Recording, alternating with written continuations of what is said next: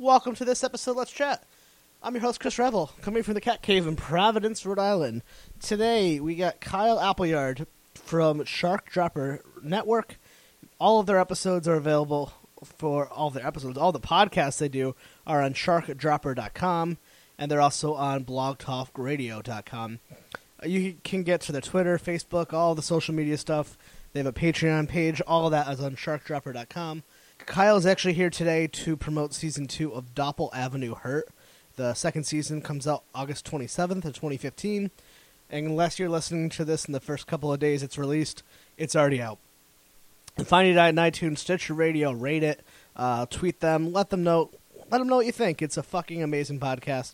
I'm almost done with Season 1 right now. Kyle's actually the voice of James Keyes, who's the detective. This podcast is different than mine because they do a lot more work. It's a film noir style detective show.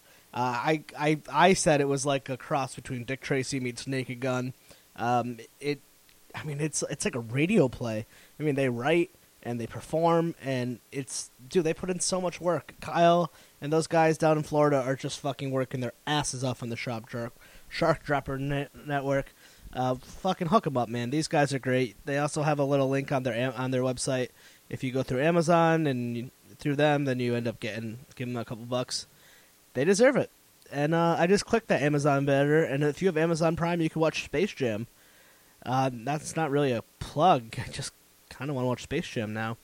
Anyway, if you're listening to this episode as well, the day it is released or anytime, I was a guest recently on the Fat J podcast. The Talk Shit 2015 Super Show.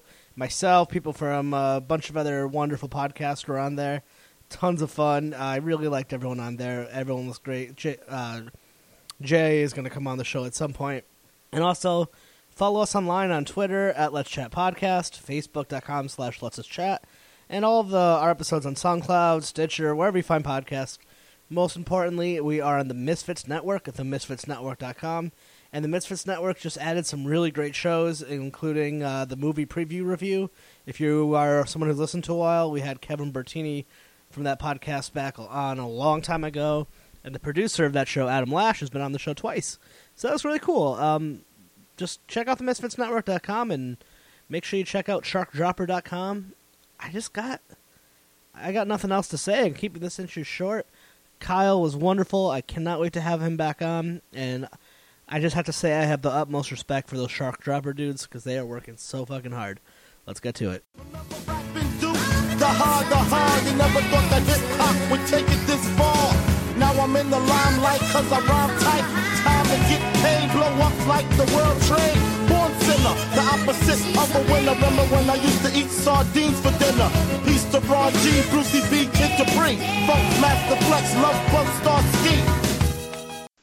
Ski. Win 3 Super Bowls or prevent September 11th. And then we all picked 3 Super Bowls, I think. Oh, yeah. 2 of the 3. But, obviously. Yeah, obviously. I just texted my friend. Where we signed the ring. That we're going to be in New York on, like, September 12th and the day before. I was like, hey, dude, we can hang out. We can finally... I texted him, like, we could finally spend September 11th together. Yeah, it'll be the best 9/11 ever. It'll be the best night. And they thought it was hilarious, but some people... think it's really fucked up. I was like, yeah, it is really fucked up. That's why it's so funny. Yeah, I know. It's a great day to spend with someone.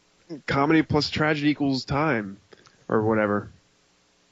Is that Patton Oswalt? Yeah, I was like, all right, you either said it right or you quoted Patton Oswalt, and either way, I'm happy with you right now. Yeah. There's no real formal intro either, so this is kind of just it. Oh, we're doing it? Yeah. Well, I'll cut out that. All that fucked up 9/11 joke stuff. Oh, no, that's fine. You can leave all that in. All right, cool. I'll keep our 9/11 jokes in. God. Yeah, see, I used to do my podcast like that. Like, I would just – like, in the early days when it was just like I had a friend Nicholas, who does my podcast, Word of the Bay, with me. I would just hit the record button without him knowing to just kind of, like, trick him into a conversation. Because I feel like in the early days, if I kind of like, all right, here we go, we're setting it up, we're going to start talking, it would kind of come out as like a little forced, whereas I like to just. No, because I feel like I just only did what I listened to, and that's what Nerdist did. Yeah. So that's, I think, why I did it. But that's totally why I did it. Yeah, and then I started doing Skype interviews, and I was like, kind of hard to tell. So I sometimes I try to go as long as I can without telling people. God, no, yeah, that was awesome. Like I'm the master at doing that, and you did it to me, and I didn't even realize it. Like, oh fuck, he got me. He got me already. Yeah, if like, we were in person, I just would have had it on. Yeah. But then I cut out like 2 and 3 minutes, and then I don't know why I do this weird thing where I like the intro to come into a conversation already happening. Uh-huh. I think one person complimented me on that once, and like episode like 10, and I don't know this person anymore. And I, for some reason, I'm like, well, one person liked it, so now it's gonna be that way forever. I like that though. I do like that because especially even if you have like a theme in the beginning of the podcast and you kind of come in and like there's already a conversation happening. Yeah. It's like you're walking into a room of like, oh shit, what's going on? And you kind of you acclimate yourself to what the topic at hand is. Yeah. How many podcasts do you have? Fuck man, too many. So we're you're specifically here for one, but we could talk about all of them. Yeah. I opened up the webpage. The webpage. And because I had yours like lined up for on the Blog Talk Radio thing. Yeah. And all of a sudden there's a huge advertisement. And it would have been so flawless. I was like, oh yeah, well, you're here for Doppel Avenue Hurt. Yeah, that's a Blog Talk thing. But, yeah, which I listened to today, by the way. Yeah. And I really liked it. You guys.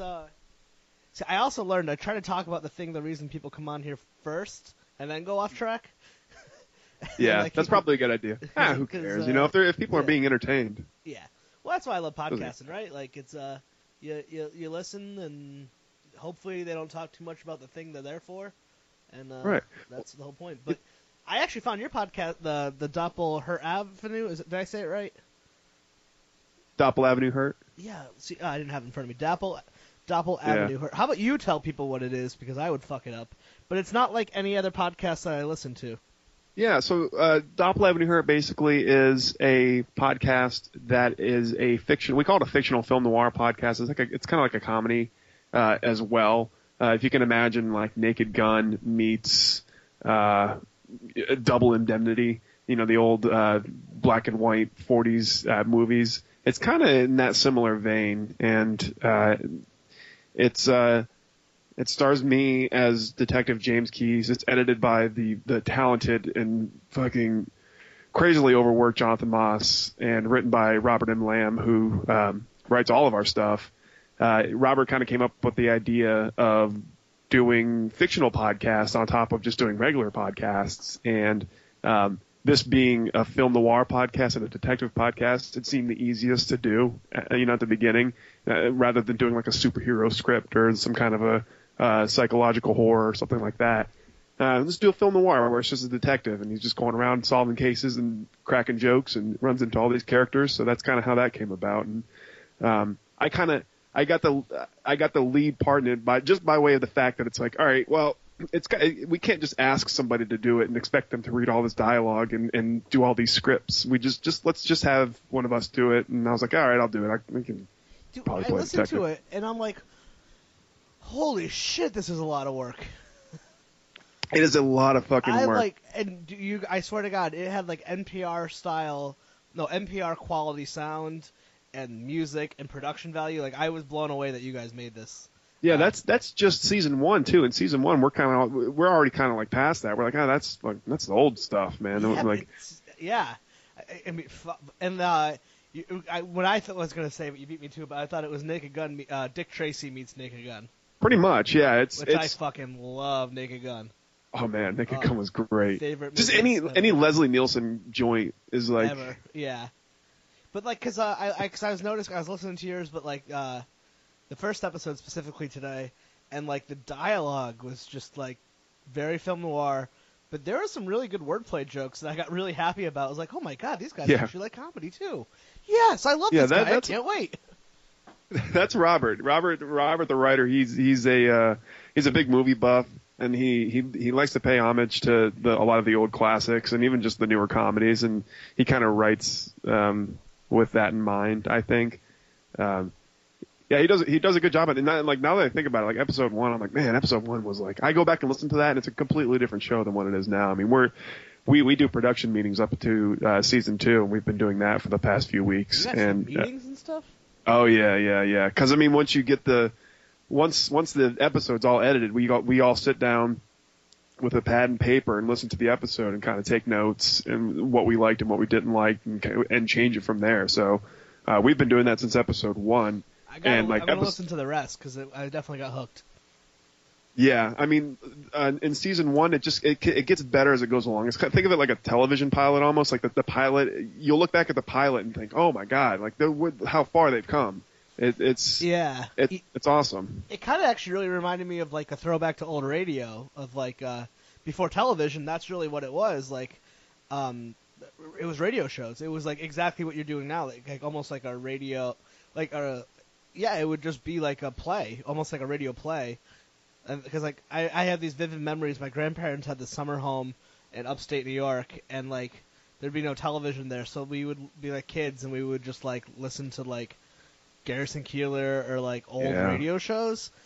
But like I remember one time they did like a rebroadcast of War of the Worlds, and I was like 5, and I was like, and my dad's like, "This is what I used to do when I was a kid," and your grandfather, and it's I feel like podcasts has come full circle, and we're just bringing back that form of entertainment, and like That's how I felt listening to your show today with, like, that music was, like... I was making the pictures in my head. It was very, like... In my head, I pictured it black and white. I had the desk picked up. You know, as every movie I've ever seen, very Norman Rockwell diners. Right. Your desk looked like probably the swinging, hanging light and, like... Yep. Well, actually, I was picturing the office from Who Framed Roger Rabbit. Cause yeah, I'd say that's... That's my go-to. Funny. Yeah, it's everybody's frame of reference is a little bit different. Like Robert, who wrote it, he talks about Double Indemnity. A lot of people talk about Naked Gun or Roger Rabbit.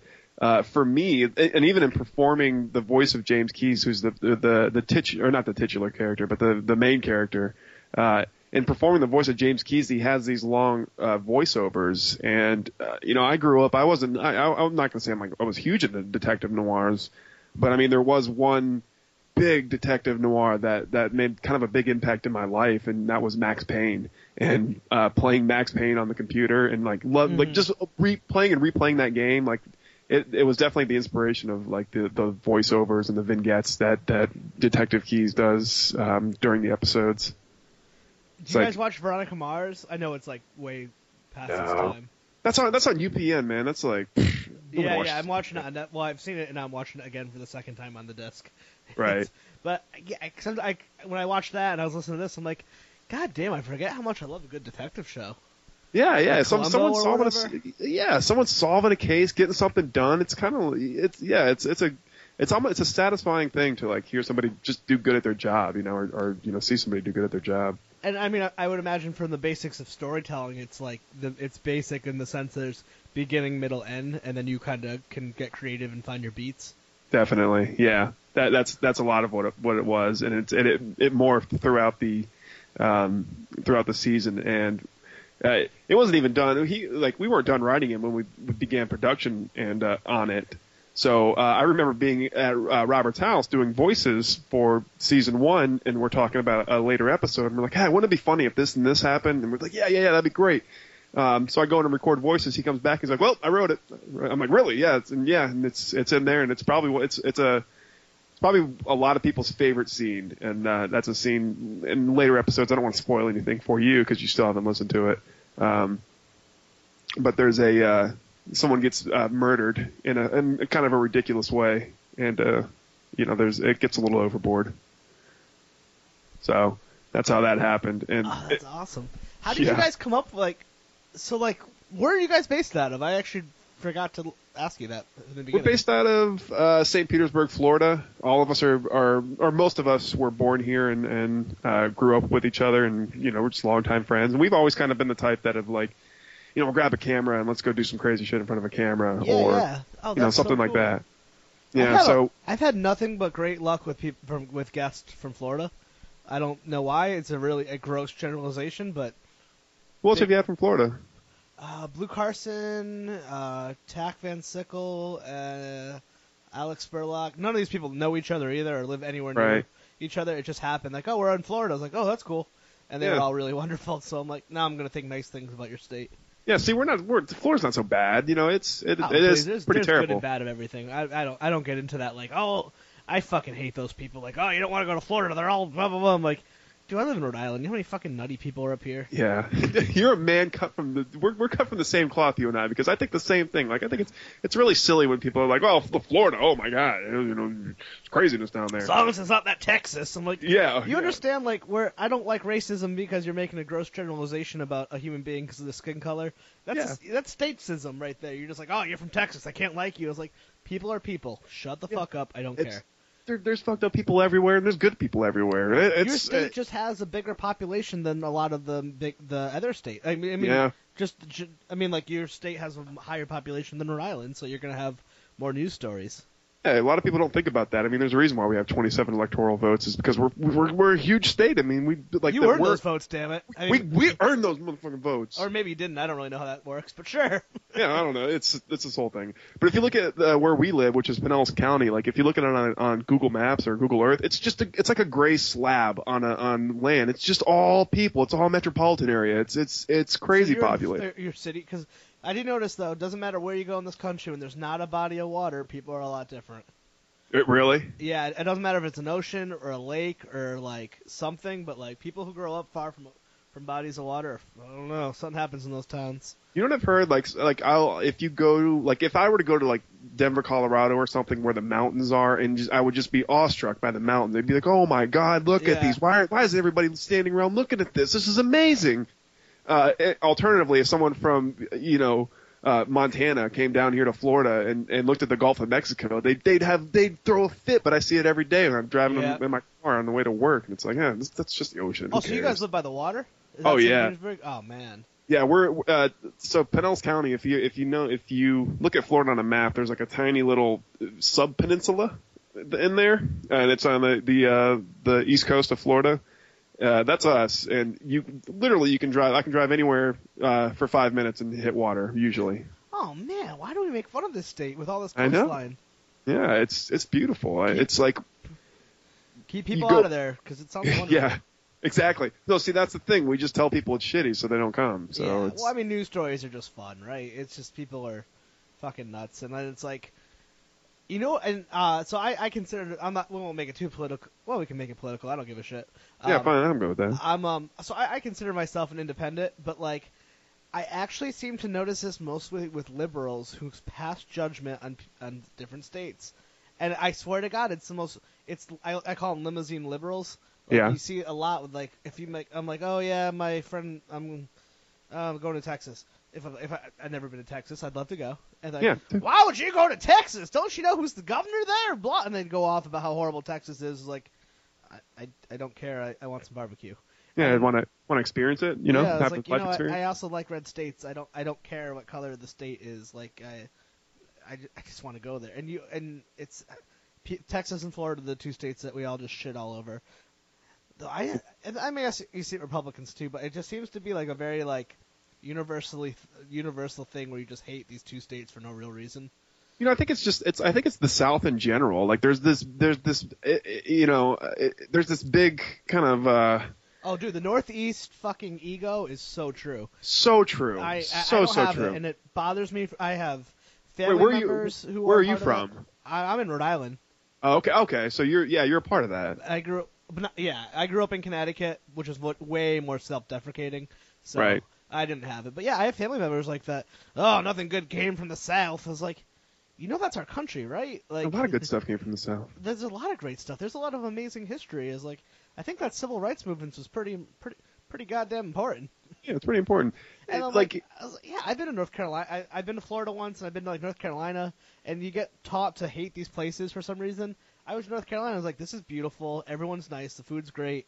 Why did everyone shit on this my entire life? Why don't I live here? And the whole thing that you talked about earlier with like the aggression towards like the South. Dude, I don't know. It's always liberals, and I'm a very liberal human being, so I can say that.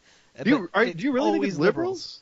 Really? Always. It's the most fucking lefty leaning people who are. I'm progressive, but fuck Texas and these.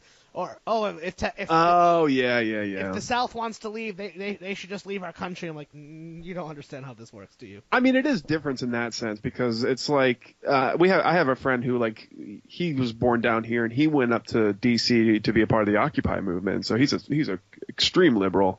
Like, liberals live in the South? I don't believe it. I know, but he comes down, and it's like, you know, I kind of felt there was like a weird vibe that he, you know, he was always kind of holding something back because of the way we talked and the way that we, you know, the kind of words that we use. You know, we say, that's gay, or that's no, but not the accent, but just like kind of.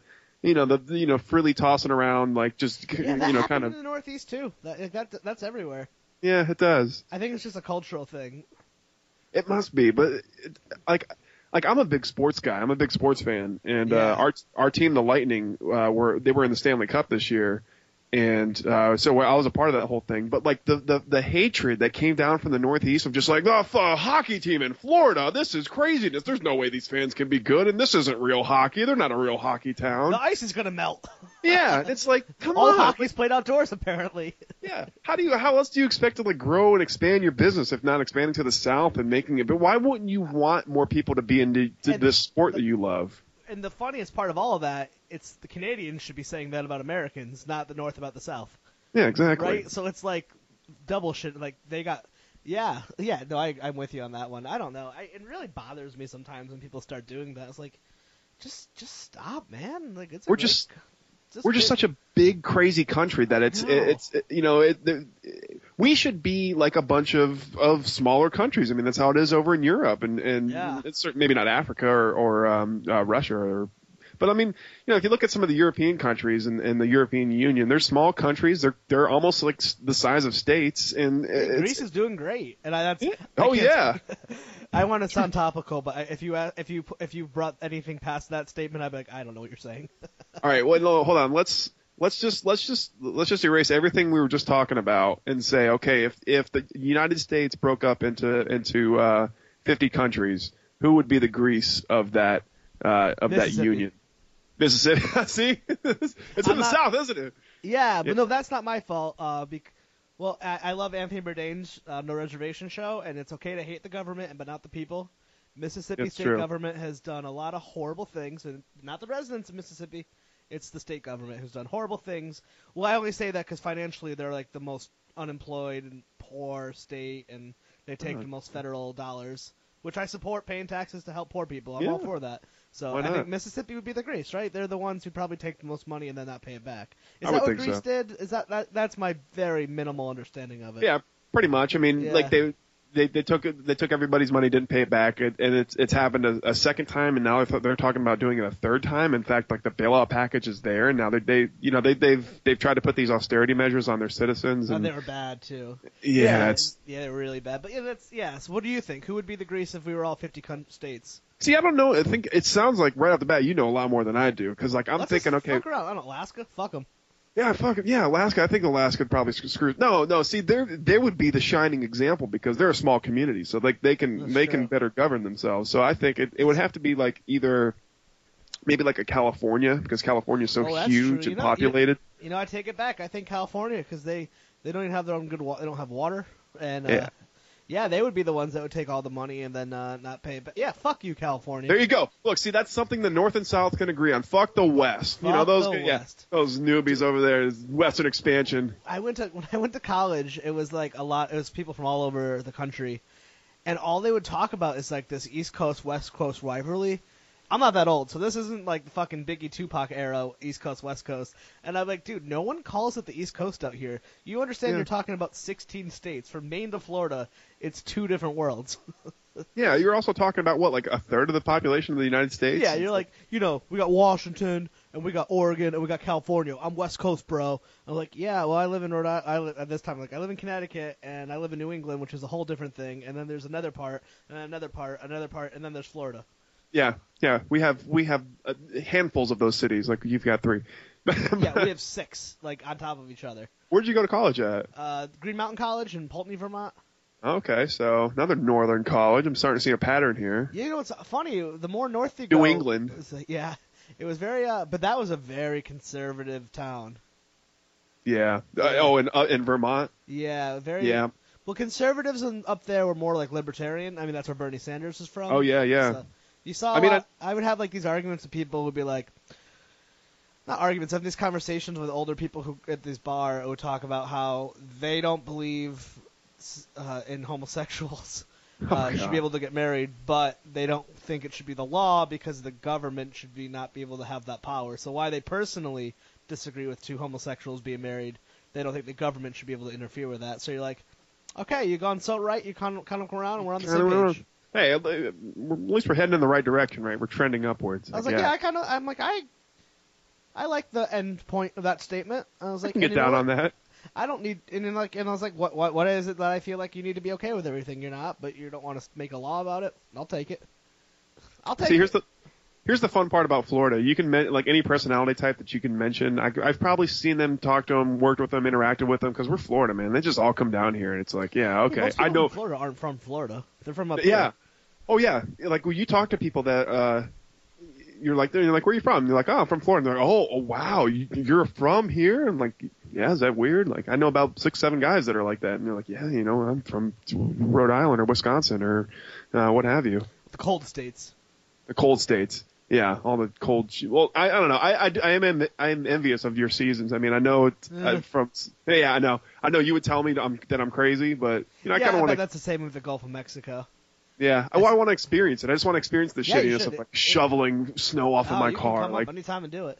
I know that that's a thing, and I know that I'm gonna hate it, but I want to experience that hate because that comes with it. You know, it's cool. It is. There's obviously I don't hate it enough because I still live here. Yeah, exactly. Are you a big like Boston sports fan? I'm not at all, but my family is. Like, oh yeah, my brother is, and I was real into the Sox, and then now I don't follow sports at all, but like I had to fake it for a number of years. What happened? Why? I never liked it, but I just had to pretend to like it because I was like, well, my family likes it. And then I met like a lady who also didn't like sports. I'm like, oh, thank God, I don't have to pretend to like sports anymore. Yeah, yeah. See, baseball's like I tell people all the time, like baseball's boring. I love it, but it's so boring. So boring. Yeah, my brother and his sister-in-law are obsessive about it. They go, but I've been to Fenway and stuff, and I saw Barry Bonds hit one of those famous home runs when I was in San Francisco. Gee, that's awesome. Yeah, but I didn't know sports and was also drunk and didn't know it happened when it happened. Dude, that's the only time you want to ever see a home run is when you're drunk, when you're barely drunk enough to remember it. Yeah, like, or I'm drinking screwdrivers, and I'm like, Barry Bonds? Cool. It was early, though. It wasn't like one of the home runs where anyone gave a shit about it. It was on the way. This was in Candlestick, so you snuck a hole. It happened. You're like, oh, cool, but then it was like you look back, you're like, holy shit, that was awesome. That was Barry fucking Bonds. Oh my god, I knew who he was. And there was like talk. It was early. I think the talk of the record was coming up, but it was like early. It was in the first like 100, so it was like no one cared.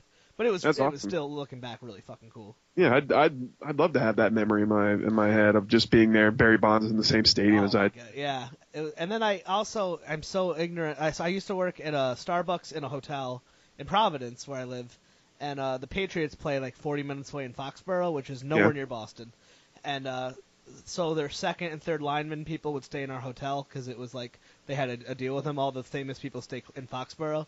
You know, it's like 30, 40 minutes away. You're so right. A lot of members of the Patriots would come in all the time, and I would never know who they are. And then I also met the guy from the Bruins, because he was doing something with the Providence Bruins, Chara, and I asked him if he was, and it was like messing around with, like, you know, just talking. Really scary dude, pretty foreign, and like he's bought like 9 bananas and a bunch of oatmeals, and I'm like, oh, so I joked around about him being in the NBA, and he just kind of grunted at me. And then someone's like, do you have any idea who you're talking to? So that happened a lot. There's a lot of meeting famous people and not knowing it. That's a good thing, though, because like I can walk out my front door, look, turn down the street, and there's Tropicana Field, the home of the Rays. Like I live right next to it, blocks away. And in fact, I'm like a few days away from moving even closer. So I see a lot of the players around here, and every time I see him, I kind of like freeze up. I'm like, oh my god, there he is!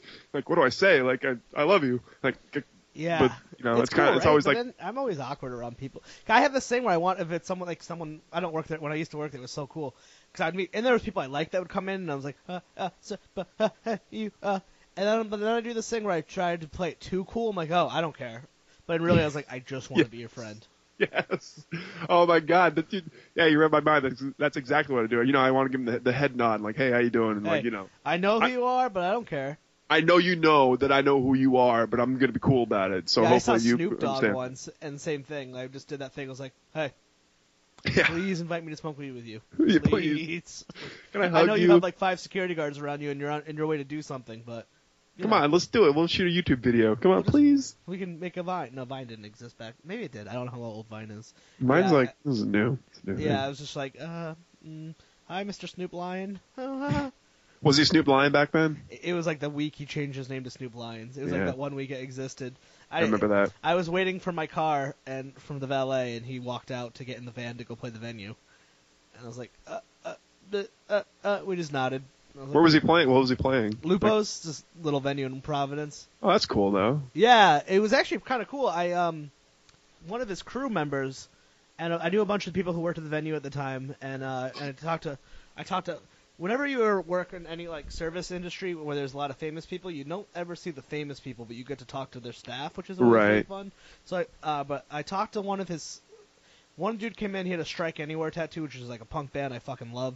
Uh-huh. So he just started bullshitting. He's like, I'm working with Snoop Dogg on this tour. I don't know if he was sound guy or what. I was like, dude, what's it like to work for Snoop Dogg? Like, I just had to know. He's like, honestly, it's like working for your dad. He's really polite. And then, like, I heard the bouncers, some of the bouncers and dudes who worked at Lupo's the next day. I'm talking to him like, Snoop Dogg, that's awesome. They're like, yeah, really weird thing happened. Snoop Dogg cleaned up the green room and left a thank you note. What? I swear to God. And everyone, they're like, and even his tour manager is like, he's just the nicest, politest dad you'll ever meet. What's Lupo's like? Is it like a dive kind of concert venue? That's pretty nice. Like maybe a couple thousand cap. Okay. Room, like a smaller than a House of Blues, I would say. Right. So it's not like one of those dingy kind of places you go in and it's, you see the local band. Sometimes a good band comes in there. Yeah, and it's like a small. It's probably the best venue for like that size of a. He was definitely bigger than the venue, but like it's not uncommon. They'll have like a huge artist and charge a little more money kind of venue. Yeah, see, we used to have that. We don't have that anymore. We had a place called Janice Landing, and it would bring in like the Red Hot Chili Peppers played there, the Beastie Boys played there. Yeah, it was great. It was like it's a small outdoor venue, and then the original owner, something happened to him. He got arrested. I think some tax fraud, something like Shocking. That. Yeah, in the music industry. What? I'm crazy. Only in Florida. Cocaine charge. Yeah, only in Florida. Of course, dude. Florida man. #FloridaMan. But I got the new guy took it over, and now it's like cover bands and shitty bands. Like I miss that, like especially because I live close to a couple of music venues, and like I wish there was like good acts that just came around every once in a while. Like I'm down to see a local act. I'm down to see like somebody that I don't know who they are. But every once in a while you want to see like a. No, not me. I've gotten to that point where I'm just like so not jaded, just old enough where I'm just like I used to be like super into it. And I'm like I just want to see who I know. Oh, yeah. I'll watch an opening act and stuff, but I won't just go to a concert anymore. Yeah, see, I'm a concert newbie. Like, I didn't start going to concerts, regularly until, a few years ago. Oh, yeah, so, they're fun, but yeah. They're a lot of fun. No one ever told me. I was like, who wants to go see a concert? What were you doing, though? What was your interest? Because, you're a sports guy, and you said you went to the gym, so I might have pegged you as more Burrowy. Not Burrowy, athletic. It might be the right word. Yeah, that's a recent thing. I was a big guy. I was a big nerd back in the day. And now nerd's cool, so you fucked up. I did. Yeah, exactly. So you were a nerd, and it wasn't cool. Now that nerd's cool, you decided to be healthy and dress nice. I assume. Yeah, back when I was a kid. And yeah, I did fuck up. I did. You know what? I'm a part of the counterculture. Maybe it's gonna come back now. Yeah. The whole bro. Being healthy and well groomed is gonna come around. Yeah. You say that too. As I'm wearing like a backwards baseball cap, and I'm like, fucking goddamn it. I am drinking a red wine, so I mean that's not a bro thing. Well, I mean, I don't know. It's hot out probably where you live. Well, it's hot. Oh, it's hot. Too. Shit. God, it's hot. But yeah, back in the day, I wasn't going to concerts, but I was online playing like massive or online multiplayer games like Ultima Online Mist? And like Counter-Strike. No, never gotten a miss, but that's real old. I was even too young for it. It's the only thing I can think of. I used to play Doom. I'm not even that old. I really like online games. How old are you? I'm only 31, so I'm making it sound like I'm like. Oh shit! 27. Yeah, you're old. I'm 28. Yeah, we're the same age group. Pretty much, yeah. I mean, I turned 31 literally 2 days ago, so it's not even like I've been. So, were you not big into like computer games and stuff? Only because all the computers I had broke because of all the. Yeah, I played a lot of Sims. I was really, I actually more of a console game person. Really, Sims? Oh, so what was your game on console, or like what was your console? Let's see, what year are we talking? Like right now, I have a PS3. I had a 64, PS2. We were a Sega family, I think only because it was cheaper, which was a big mistake. Yeah. Like Sega Saturn. Oh, did you get a Sega Saturn? We did. Yeah, so did I. And it sucked so much. So I had, okay, oh my God. So you're the only other guy I've ever met. Yeah, because it was $100 that came out with 3 free games, and my parents didn't know anything about video games and were probably, so I had you had the Panzer Dragon demo. Yep, and then I had a Die Hard game that was really good. Really? And this game called Knights. Knights was the shit. Yeah, I actually bought it for a Wii. Was the best game. Oh, I have a Wii as well. Yeah, that was, I think that's regarded as like probably like Panzer Dragon, but like I think like Knights has outlasted the Sega Saturn more than any other title. Yeah. No, so. I like I play like one or two video games a year obsessively, and I beat it and then I stop. That's my MO. Big in the winter. I play a lot in the winter. Something because like it's like people think I'm crazy because it's like you beat I play a video game, I have to beat it, I just gotta beat it. Like it's very rare when I don't beat a game. Yeah, why else would you play? It's crazy. I beat GTA 5, then I beat the South Park Stick of Truth, and then I beat Saints Row 3, and then I'm kind of on a break right now. Yeah, Stick of Truth and Saints Row 3. I've wanted to play, but I don't have the time. I do too many podcasts now. It's like this is pretty nerdy, right? Like podcasting's nerdy. Oh yeah. Right? But that takes up a lot of my like hobby hour time, like which I wanted to. That's one of the many reasons I started one. I was just like, I need to occupy my time and meet people. You need to do something. Yeah, you kind of get older and you realize, hey, I gotta get out and you gotta get a hobby. Like some people build cars, some people. I know, but I have no skills. Like I like my job a lot because it's like it's anything but boring. But like I need to come home and think about something different. Yeah, I'm the same. Like, you either go read a book or just do a podcast and like clear your mind. I like to listen. Do you listen to podcasts? I assume you must listen to podcasts. Oh yeah. Yeah, me too. Like obsessively. So I mean, that's what got you into it, right? Yeah. I listened to it and then, but it wasn't until I'm slowly turning around because I was very like only listen and even, actually your show was the first non-conversational podcast I've ever listened to. I only listen to the types that I make, and I'm like, what? Maybe I should check out this serial. I mean, I like American Life, like the NPR shows and stuff, but like my brother's – I'm going to show my brother your show too. My brother's really into mystery shows. He's been sending me some – one's called like Limetown or LimeWire or something like that. I don't know where it is. My phone's too far away. But he likes the narrative like that you guys do, like Night Vale. So I'm like, I got to start checking out this kind of world because I think it's really cool to – like it's a story, and I think that's really fascinating. You know, to be perfectly honest, I never was. I couldn't get into serial. Like I was the only one. Like I listened to the first time. Yeah, I was like, yeah, that's interesting, but I don't, not really. I don't care. The guy's gonna still be in jail. No one's gonna. There's not gonna be any big revelations happening here. I thought it was really good. I know it's huge for the movement. I know. I read that some episodes had 95 million downloads. So like, oh my God, yeah, it definitely brought podcasting into another light. And then Obama did WTF with Marc Maron, and then like. That was awesome. Dude, my numbers went up after that. I mean, I think it was a combination of a lot of different things, but I like to credit that to Obama. Yeah, well, hey. Yeah, maybe you can get Obama someday. But yeah. But I don't really listen to serialized fiction. Like, I didn't listen to Night Vale. I never listened to We're Alive. But, like, that's kind of who we're trying to, like, we're gunning for. Well, maybe that's good because then you won't rip them off. Exactly. Yeah, that is a good thing. You'll have your own original voice.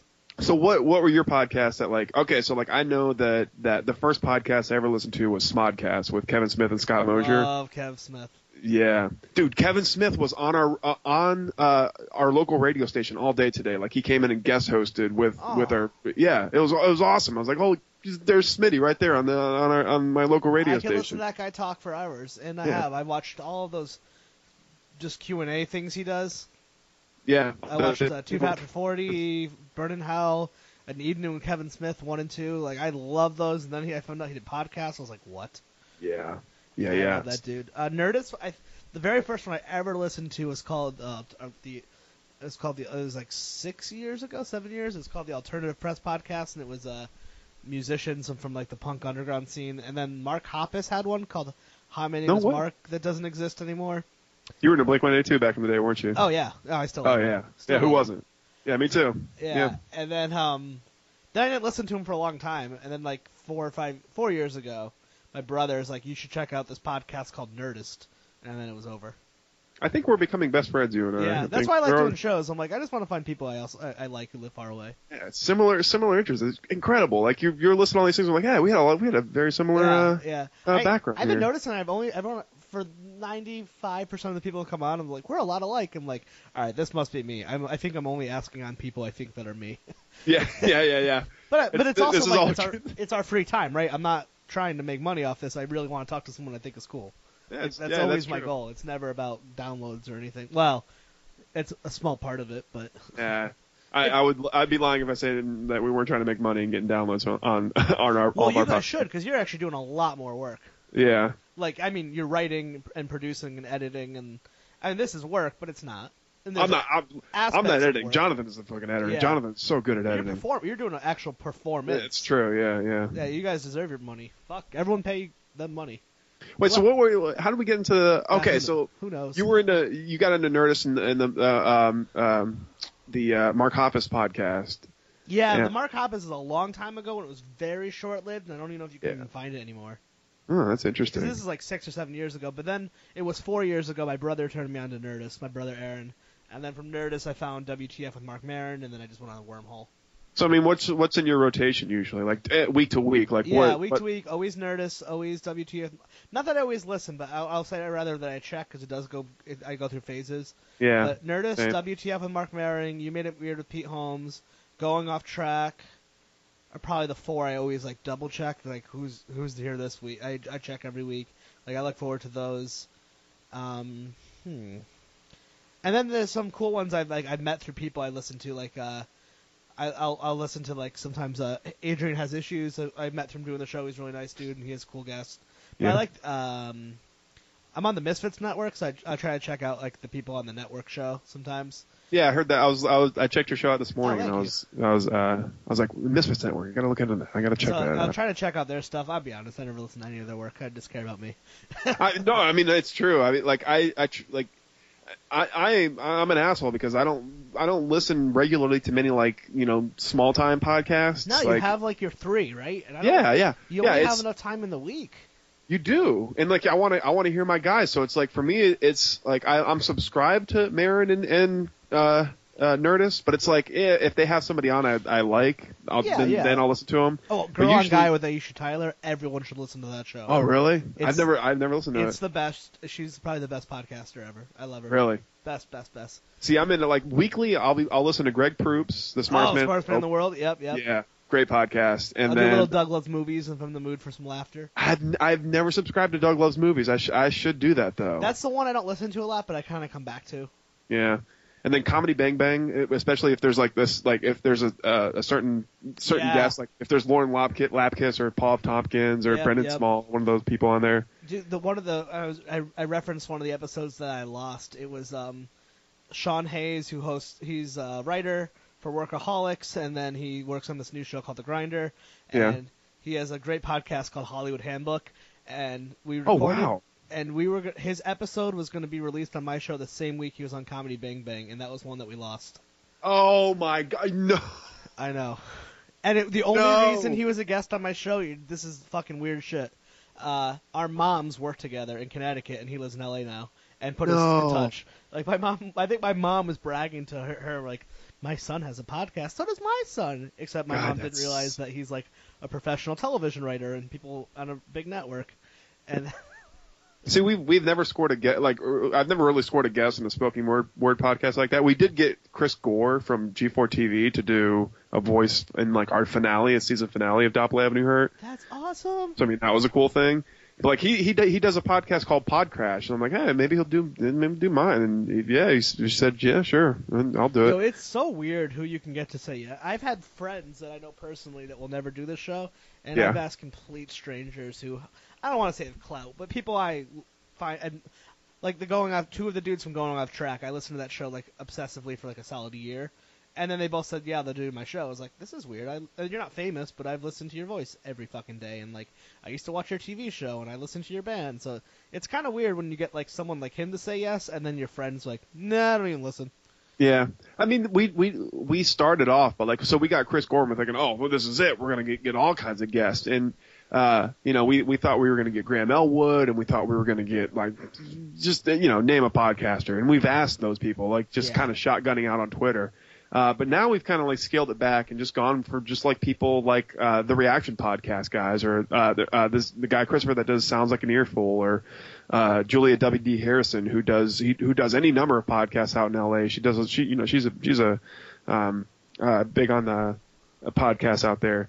They're all doing voices for us in season 2 of Doppel Avenue Hurt. So it's like, it's pretty cool to like just have those people come in and just do voices. Like we just like to, hey, come do a voice for, it takes 2 seconds to record a voice. And there you go. And then it's like a networking opportunity. And they're going to reach that. A voiceover artist on here, Alex Burlock. She's a Florida person. I don't know if really? She charges. I don't, but she was on here and she's fucking awesome.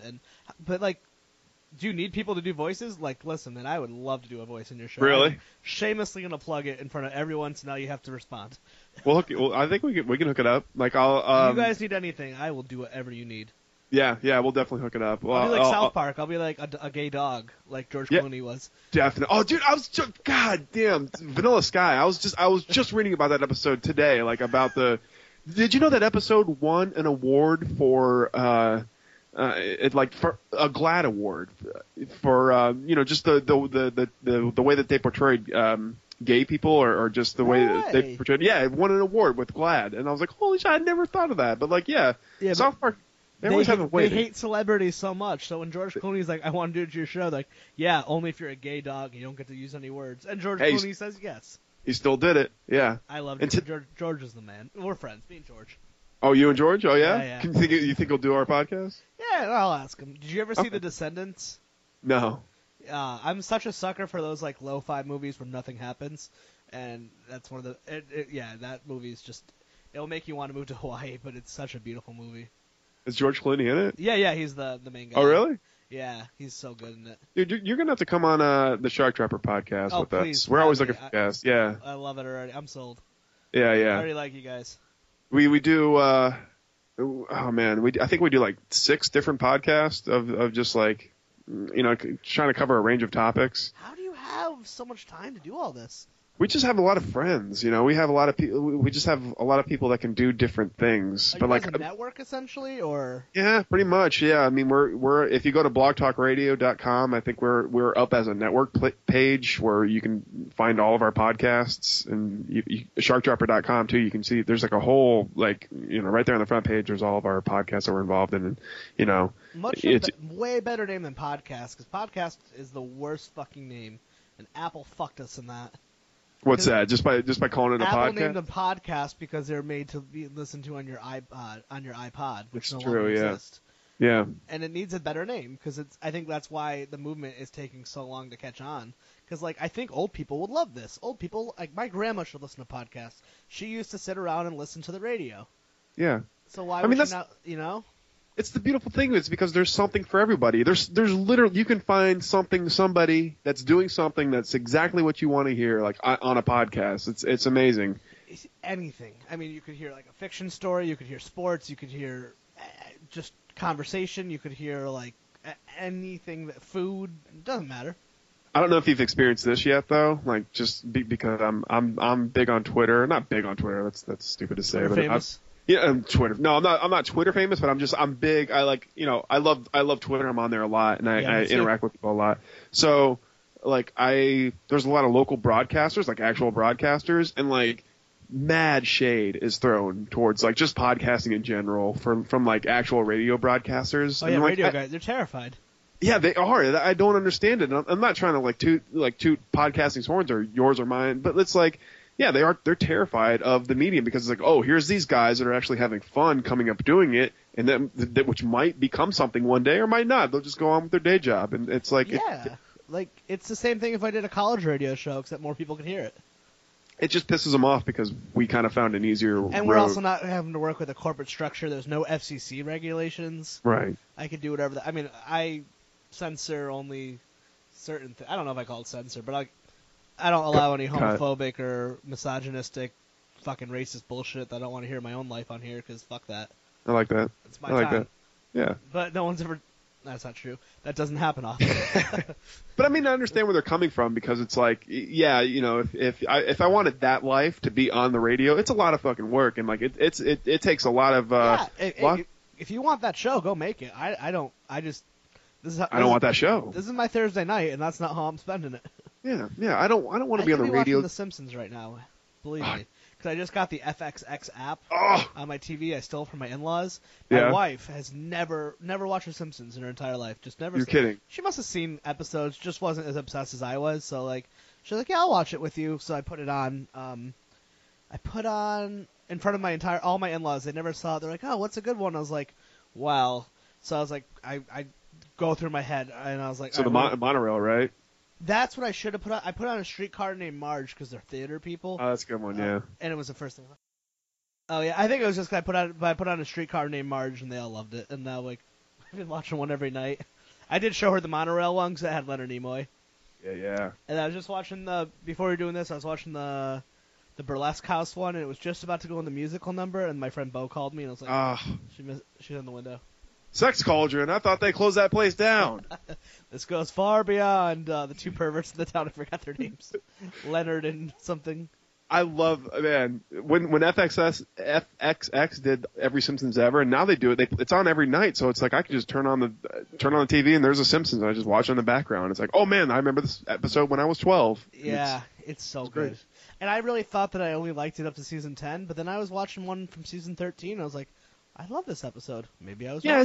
It's still good. It doesn't, like, the newer episodes, they don't have like that nostalgic effect that I experienced when I watched like some of the old 90s ones, but it's still it's still strong. I showed Victoria Lisa the Substitute last night with Dustin Hoffman.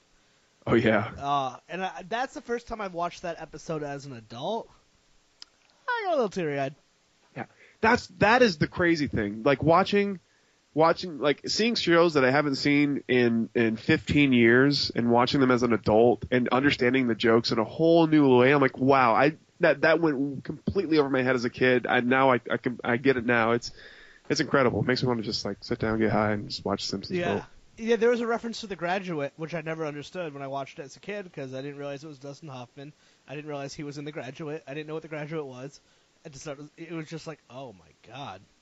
But you know what it kind of did too? It's like, I'm sure this happened with you as well, but it's like your knowledge of pop culture in general is so much better because you watch The Simpsons, because they make so many references. Literature and theater and like the high arts is better because of The Simpsons. Yeah, I know A Streetcar Named Desire because I knew of the Simpsons episode. I knew of what's the George Orwell book? The 1984 Animal Farm. No, the one where they're all on the island.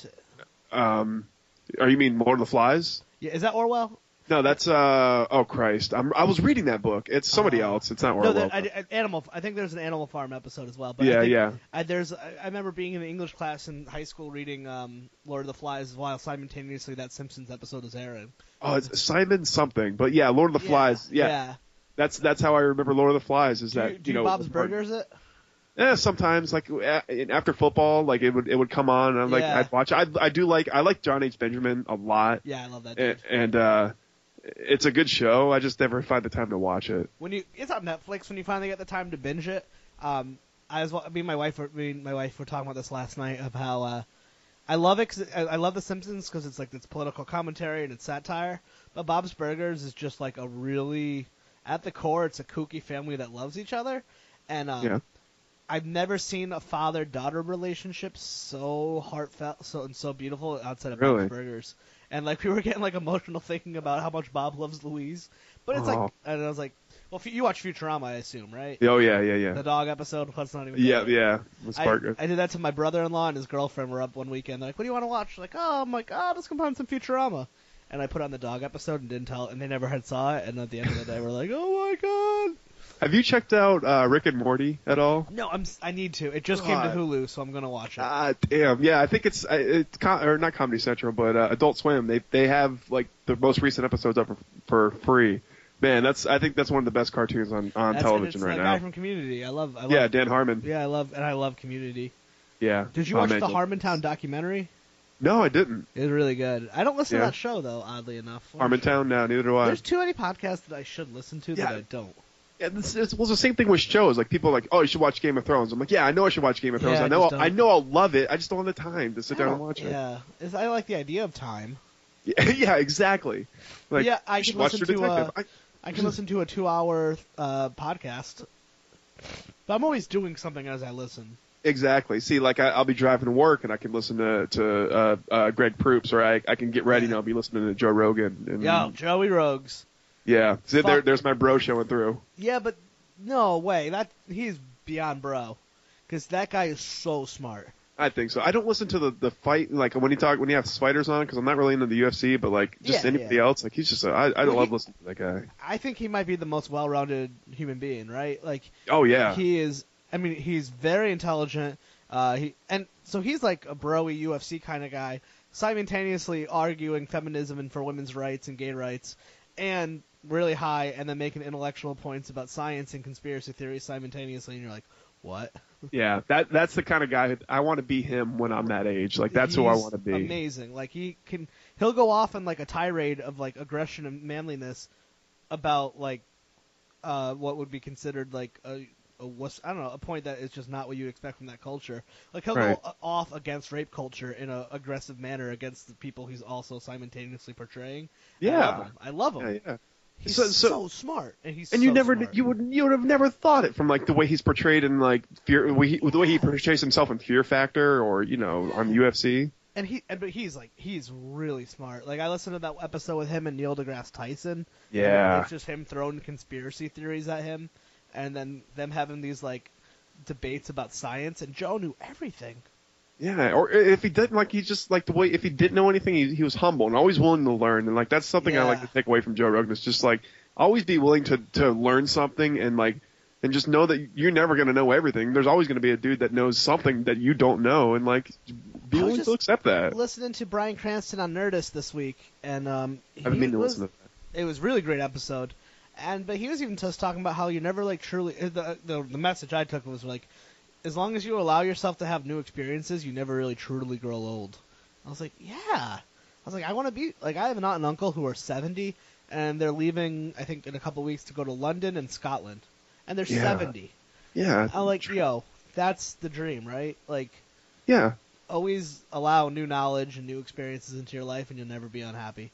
That's another thing, like, speaking of the Nerdist, that's another thing that I learned from Chris Hardwick himself, of just, like, being a podcaster or just being someone that creates content, is, like, you have to have input to be able to put things out. Like, read books and watch movies and watch TV and take in the news and, just experience things. Experience life around you, or else you're kind of just... Yeah, I used to have this, like, love-hate relationship with him, but now it's full-on love. Yeah, I totally know what you mean, because it's like part of you wants to hate him because, for a little bit, but he's just a good guy, it seems like. Yeah, and I like they do a lot of stuff too, like they like they do the Nerdist community corkboard, so it's like someone doing something cool in the country will promote it on a show that's getting millions of views for free, and like they did that.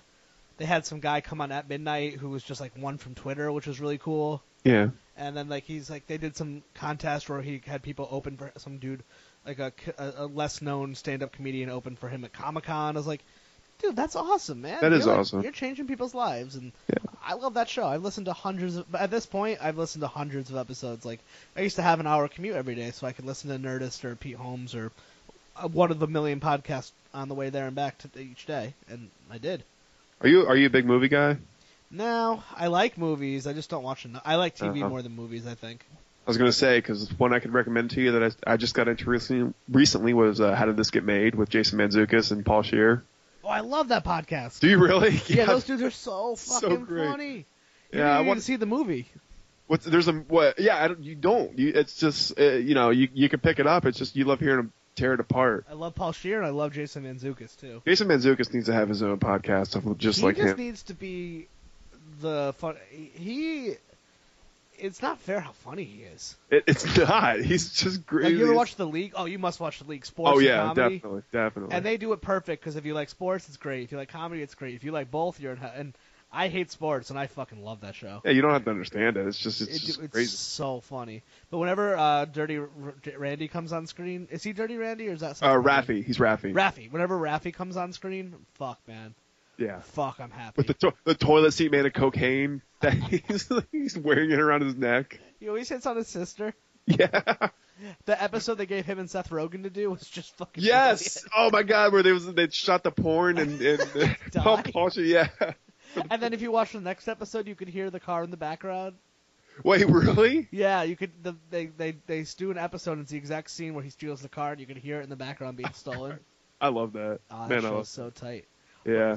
So did you start your Blog Talk Network, or are you just a part of it? Like, how did that all work? Oh man, so we were on Libsyn, just banging them out for I think it was like. Not to get into like the specifics, but you pay like $20 a month, and then another pack, it's like $80 something to host like another two podcasts on the network. So we were banging them out like that, and then we get an email from Amy with Blog Talk, and she's like, hey, we want to talk to you about hosting your podcast on our network, and we're like, what is this? You're always kind of skeptical of those kind of things, and the too good to be trues. But I guess they're starting this whole like the premium service where they approach podcasters to join Blog Talk Radio and kind of be featured on the front page, kind of have like a synergistic relationship with them where we bring in listeners to their website and to just in general to Blog Talk. And they host our podcast, which is like awesome. We're like, yeah. There's literally no strings attached there, and we're like, no, or they said no. So we're like, yeah, we're in. We're down. We took every single one of our podcasts, put them on Blog Talk Radio. They've been nothing but awesome. Like Blog Talk has been great. They're always willing to work with you, and I think they're trying to get past like if you ever heard of Blog Talk before, there was kind of like a negative connotation to them because it's like they were like a live radio kind of thing. The quality wasn't that great. So they're kind of trying to change that perception, and they're trying to shift more towards what like you and I are doing in podcasting of just like recording something, putting it up at the best possible quality that you can. And, trying to gain listeners through that. So I think they brought us on, and they brought a few other podcasters on, and I don't know how, I don't know why, it was just I guess luck of the draw, but they saw us, they must have heard us, they must have liked something that we said or was something that we did, and brought us in, and it's been great so far. Like the relationship with them has been awesome. So we have our own network page on Blog Talk Radio. You can go find each one of our podcasts. They feature us on their front page quite often. And yeah, man, I have nothing but good to say about Blog Talk so far. And so, how many podcasts are you on simultaneously? Oh man, so there's Word of the Bay, which we just did the 100th episode for last night. Drank heavily on that episode. Yeah, Word of the Bay, 100. Number 100. It was a great episode. We did. It's basically like it focuses on sports around our area, the Tampa Bay area. So, the Buccaneers, the Rays, the Lightning, all those folks. So that's the first podcast I ever started. That was a project that my friend Nick and I had talked about for years. Like, oh, we should do a podcast. Oh man, we should totally do a podcast because we sit around and we talk about sports and we go on and on and on and we riff. And, we go into the ridiculous, riffs of like, what if, I hate the Yankees and the Red Sox so much that I wish their planes would just crash into each other, and so like those kinds of things. So we're like, we should do a podcast. We finally worked up the courage, and we finally bought the microphones and the equipment to do it. So we just started doing it and putting out the episodes. Robert, who writes Doppel Avenue Hurt, writes everything. He was actually in the middle. This is crazy. He was in the middle of a walk across America. He walked from Blaine, Washington to Key West, Florida. Walked the entire way. He was in the middle of that walk. Was listening to our podcast and was like, "Man, we should do this." And I was like, "Yeah, you have an extra room in your house. Let's convert that to a studio, and let's start doing podcasts. Let's just start cranking stuff out." And I would text him all the time. We'd be talking about these big ideas. Yeah, we should do this. We should do fictional podcasts. We should do this. We should make video content, all that. We'd have a whole production company. He's like, yeah, we'll do that. So cut to a few months later, he's back. I sit down with him and our partner, John Loseveth, or, part of the Shark Dropper Studios, John Loseveth. We all kind of sit down. and say, okay, let's do the Shark Dropper podcast based on a spec script that the two of them did about a killer that murders people by dropping sharks into their swimming pools from a helicopter. So they, a helicopter flies over the pool, drops a shark in the thing and flies away. And, the joke being after the serial deaths happening, well, could this be a copycat killer? Like, what's going on? So we decided to call ourselves Shark Dropper, and we started the Shark Dropper podcast, which was going to be like kind of the bastion of what are we doing right now in the production company? What's becoming of projects X, Y, and Z? What are we working on now?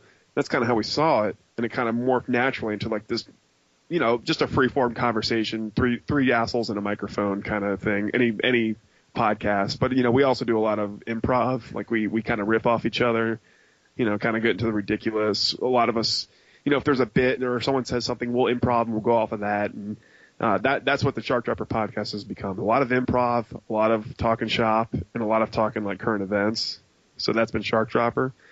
And then I also do a podcast called the Horror Play Podcast, where we're all lovers of video games, but particularly scary games, like scary video games. So we play these scary video games like Five Nights at Freddy's or the playable teaser for Silent Hills or Slender Man, from down to like the original Doom and Resident Evil. So we play those, and in 30 minutes we review them. It usually goes over 30 minutes, but we sit down and review them and we rank them on scariness. And we release that every 2 weeks. And then what else? Christ. There's the Movies, Films, and Flicks podcast with John Loseveth. They just sit down and talk about movies. You have the Top Five podcast hosted by Jonathan Moss, where we just rank things from 5 to 1. So like Top 5 bands you hate, Top 5 video games, Top 5 movies, anything like that. We release that bi-weekly, and that was that. Oh man, what else? Man, you guys have a lot. We got a lot, man. We got so much. There's another. I can't think of another. Let me log onto the website here. You guys have a little empire going. We do. I mean, it's just we kind of believe in just cranking out. And you guys all have jobs? We all have jobs. Yeah. Wow. Yeah. We just kind of we focus on. We want to put out quality podcasts. We want to put out a lot of content that spans a lot of different mediums. So that's what we're aiming to do. Yeah, I think I covered most of them. And like we have a lot in the works too. Like there's a podcast we're working on called Snubbed, where we just go over like various years of Academy Awards. And oh wow, that's really cool. Yeah. And we're working on one. Like we on a Shark Dropper podcast, we came up with this game where we just take a movie that none of us have ever seen. Usually it's a shitty movie like XXX State of the Union, and we'll try to guess the plot. Whoever got closest to the actual plot wins. So we're trying to make a podcast off of that idea. But I mean, mainly what we're trying to focus on, or what we're trying to do that's different from like anybody else with these fictional podcasts. So, I mean, I already talked about Doppel Avenue Hurt, which is, we're getting ready for season 2, which is why I'm trying to promote it. I'm trying to go on any kind of podcast I can to promote season 2 of Doppel Avenue Hurt. That's coming out August 26th, season 2. And it's a detective noir with comedy elements. It's funny. It's a mystery. It's anything you want it to be in the context of detective film noir. But we're also in the middle. Like I think we're smack dab in the middle of releasing a psychological horror podcast called Paralyzed, which is basically think about like the trope of 4 friends going to a cabin. And then some bad horror shit happens. It's that, but it's in podcast form. It's a very slow burn. It's very character driven. And it's also very scary. It's basically, it follows this guy named David who has sleep paralysis, and the hallucinations that he experiences during sleep paralysis manifest themselves during this camping trip, and all manner of horrible things happen to his friends and him. And We've been in the process of releasing that. And then we're working on another one called End of All Hope, which is kind of like a post-apocalyptic thing. But we also have one that's releasing now called Cop Doctors, which is a your classic cop show, but in the form of a podcast, and it's about cops who are cops by day and doctors by night. And it's just, I don't know, it's just a ridiculous podcast that we kind of throw out there and edit. Yeah.